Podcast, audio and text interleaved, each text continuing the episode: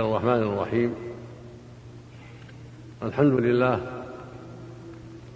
وصلى الله وسلم على رسول الله وعلى آله وأصحابه ومن اهتدى بهداه. أما بعد فقد سمعنا جميعا هذه المحاضرة القيمة التي تفضل بها صاحب الفضيلة الشيخ محمد بن عبد الرحمن الراوي فيما يتعلق بموضوع العدل وإقامة العدل في الأرض. وقد أجاد وأفاد وأحسن فيما أوضح وبين. زادنا الله وإياكم وإياه علما وهدى وتوفيقا. وجزاه الله خيرا عما قدم. ولا ريب أن الموضوع هو كما أشار فضيلته إليه. الله جل وعلا أنزل كتبه العظيمة على أنبيائه ورسله عليهم الصلاة والسلام. ومن جملة ذلك ما أنزل على خاتمهم وإمامهم وأفضلهم محمد عليه الصلاة والسلام من الكتاب العزيز والسنة المطهرة. وهما طريق العدل وسلم العدل وآلة العدل. تحكيمهما والعمل بهما والرجوع إليهما الصغير والكبير. والدقيق والجليل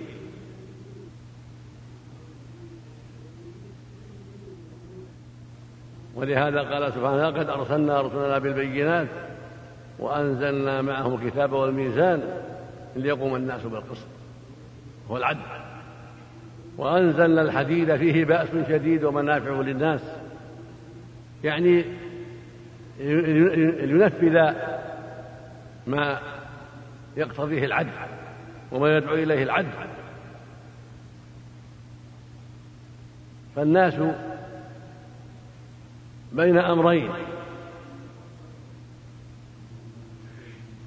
إما خاضع للحق وطالب للحق ومقتنع به فهذا لا يحتاج إلى الحديث بل يكفيه الوعظ والتبشير والبيان والدلالة. وهو بإيمانه ورغبته في الخير يسارع إلى العدل فينصف من نفسه ويطلب الإنصاف من غيره ولا يرتضي الجور والظلم. والإنصاف من النفس من أعظم خصال الإيمان. ولو أن الناس أنصفوا من أنفسهم لاستراح الناس من تعب كثير ولا استراح القضاة والأمراء والحكام من أعمال كثيرة متعبة. ولهذا قال عمار بن ياسر رضي الله عنه الصحابي الجليل ثلاث من استكملهن استكمل الإيمان الإنصاف من نفسك. وبذل السلام في العالم والإنفاق مع الإقتار والله عز وجل قال سبحانه إن الله يأمركم أن تؤدوا الأمانات إلى أهلها وإذا حكمتم بين الناس أن تحكموا بالعدل. إن الله ما يعظهم به إن الله كان سميعا بصيرا. فبأداء الأمانات والحكم بالحق والعدل تستقيم أمور العالم وتأمن بلادهم ويأمن العباد وتنتهي المشاكل. ولكن الإنسان في الأغلب لا يؤدي الأمانة ولا يرضى بالعدل. هذا هو الغالب على البشر عدم أداء الأمانة وعدم الرضا بالعدل. من طبيعته الظلم والجهل. وحملها الإنسان إنه كان ظلوما جهولا. إن الإنسان لظلوم كفار.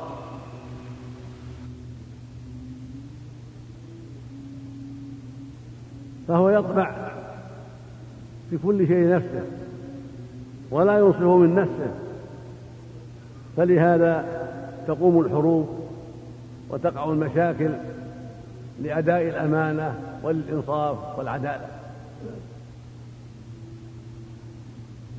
ولما علم أصحاب النبي الكريم صلى الله عليه وسلم ذلك وعرفوا ما في ذلك من الخير العظيم في العاجلة والآجلة استقام أمرهم. وأدوا الأمانات وحكموا بالعدل وصاروا سادة الناس وملكوا الدنيا وأخضعوها لحكم الله عز وجل.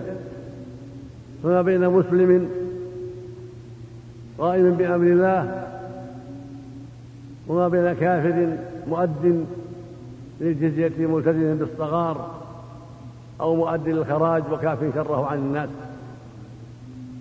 لأنه رأى من الأمانة والعدل ما يمنعه وما يذله ويخضعه لما طلب منه.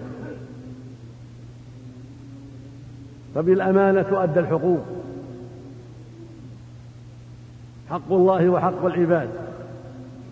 وبالعدالة يردع الظالم وينصف المظلوم. ولما عظم هذا ولما ضعف هذا ضعف الأمر في هذين الجانبين اختلت الأمور وتفرق الناس.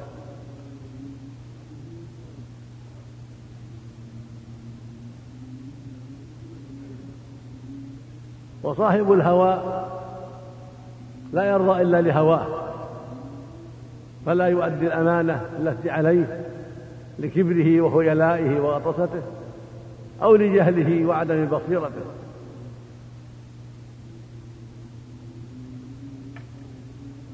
والحاكم الجاهل وصاحب الهوى لا يحكم العدل.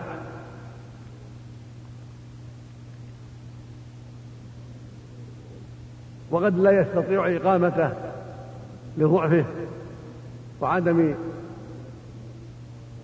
ما يعينه على إنفاذ الحق والحكم بالعدل في الآخرين.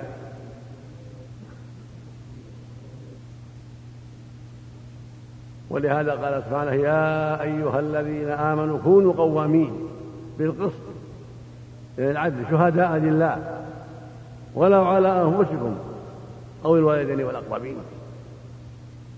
لأن والي الأمر وبقية الرعية متى التزموا بهذا الأمر هدأت الأمور واطمأن الناس. ولم يجد صاحب الهوى والظلم سلطانا لتنفيذ هواه وظلمه. وبذلك يحصل الأمن الكامل وتنفذ الأمور ويسود الحق وتنتشر الفضائل وتختفي الرذائل في كل مكان يسود فيه أداء الأمانة ويسود فيه حكم العدالة. ولهذا جمعهما سبحانه في هذه الآية العظيمة التي يقال لها آية الأمراء. إن الله يأمركم أن تؤدوا الأمانات إلى أهلها وإذا حكمتم بين الناس أن تحكموا بالعدل. هذا جماع الأمر وجماع الخير في الراعي والرعية. وكل بلد كل إقليم كل دولة يسود فيها يسود فيها هذان الأمران ويتواصى بهما الراعي والرعية يستقيم فيها الأمر وتأمن فيها السبل وتؤدى فيها الحقوق ويظهر فيها دين الله وتعلو فيها كلمته.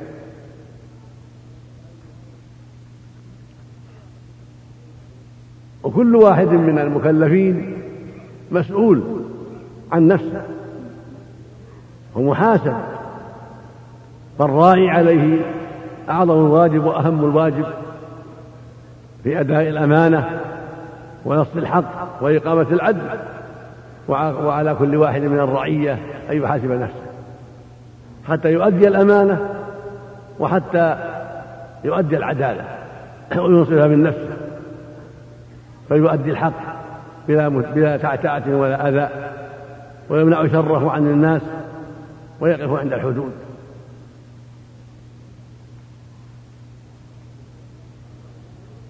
ولهذا سمعتم الآية يا أيها الذين آمنوا كونوا قوامين بالقسط شهداء لله.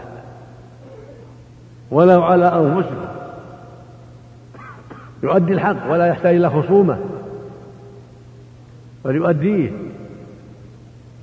أو يستسمح صاحبه ويخبره بالموانع والأسباب. وهو صادق مجتهد في أداء الحق.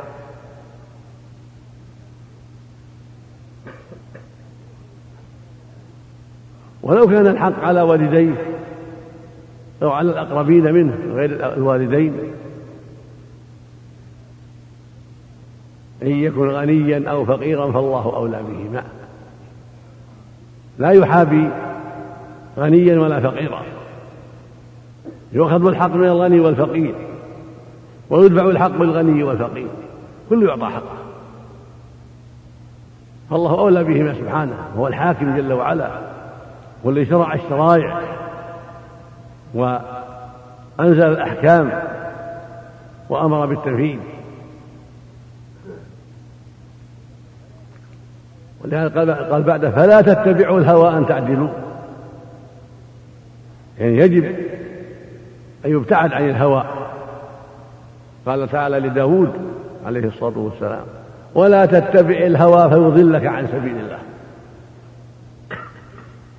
وقال تعالى ومن أضل ممن اتبع هواه بغير هدى من الله.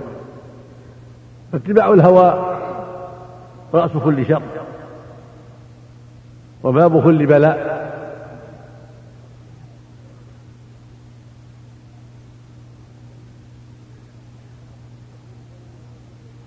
ثم قال وإن تلووا أو تعرضوا فإن الله كان بما تعملون خبيرا. إذا الشاهد أو الحاكم أو الأمين أو غيره من المسؤولين لووا فيما لديهم ولم يؤدوا الحقوق كما هي ولم يؤدوا الشهادة كما هي ولم يؤدوا الأمانة كما هي أو أعرضوا عن ذلك وتناسوا ذلك. وقعت الكارثة وحصل الفساد.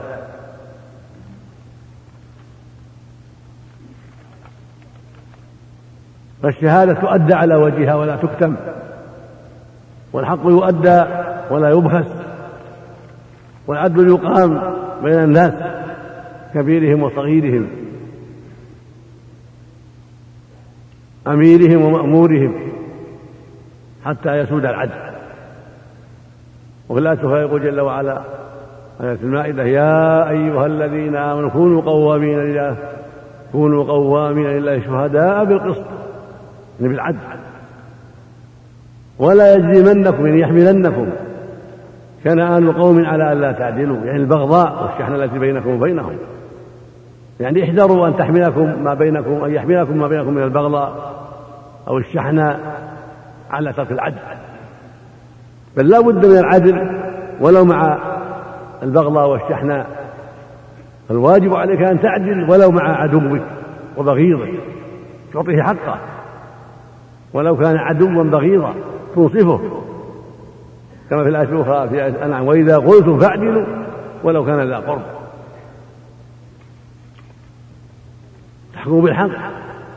ولو كان المحكوم عليه غريبا تلزمه بالحق.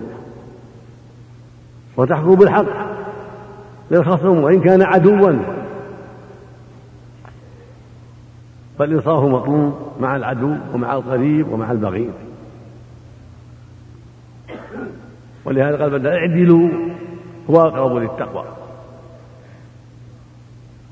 هذا هو واجب المسلمين حكاما محكومين وعامة وخاصة كل عليه أن يحاسب نفسه.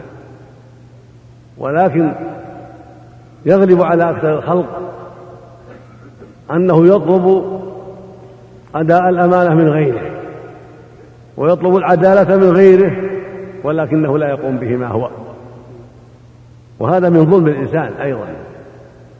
أن يكون طالبا للأمان لأداء الأمانة وطالبا للعدالة وليس يؤديهما هو. فكيف تستقيم الأحوال؟ كيف تحصل لك مطالبك على وجه الأمانة والعدالة وأنت لا تنصف من نفسك ولا تؤدي الأمانة ولا تنصف في العدالة؟ ومن أجل هذه الأمور كما سمعتم في محاضرة اختل أمر الناس واختل نظام الناس وظهرت بينهم المعاصي والشرور واختل ميزان العدل بأسباب ضعف الإيمان وعدم القيام بالواجب إلا من رحم الله. والمؤمن إذا نظر اليوم في العالم الإسلامي وغير الإسلامي عرف ما وقع في الناس من الشرور والفساد واختلال الأمن والعدل لأنهم أعرضوا عن تحكيم كتاب الله وعن تحكيم سنة الرسول عليه الصلاة والسلام وعن القيام بما يجب من أداء الأمانات والحكم بالعدل فلهذا وقع ما وقع من الشرور والفتن وحل بهم ما حل من الفقر والتفرق والاختلاف والبغضاء والانقسام كلها بأسباب أعمالهم. وما ربك بظلام للعبيد. وكلما كانت الدولة وكانت الأسرة وكانت الجماعة أقرب إلى الإنصاف وأقرب إلى أداء الأمانات وأقرب إلى الحكم بالعدل صارت أكثر خيرا وأكثر أمنا وأكثر صلاحا وأكثر نعمة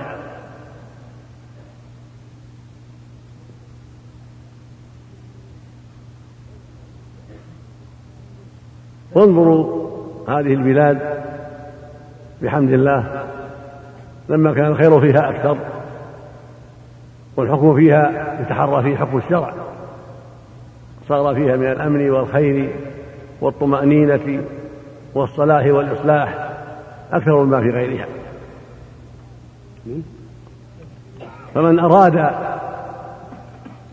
السعادة العاجلة والآجلة والأمن العاجل والآجل فعليه بكتاب الله وسنة الرسول عليه الصلاة والسلام وعليه بالاستقامة عليهما والثبات عليهما والدعوة إليهما وتحكيمهما وبذلك يحصل له كل خير. الذين آمنوا ولم يلبسوا إيمانهم بظلم أولئك لهم الأمن وهم مهتدون. هكذا. فمن آمن بالله وحده واستقام على أمره فله الأمن في الدنيا والآخرة وله الهداية في الدنيا والآخرة.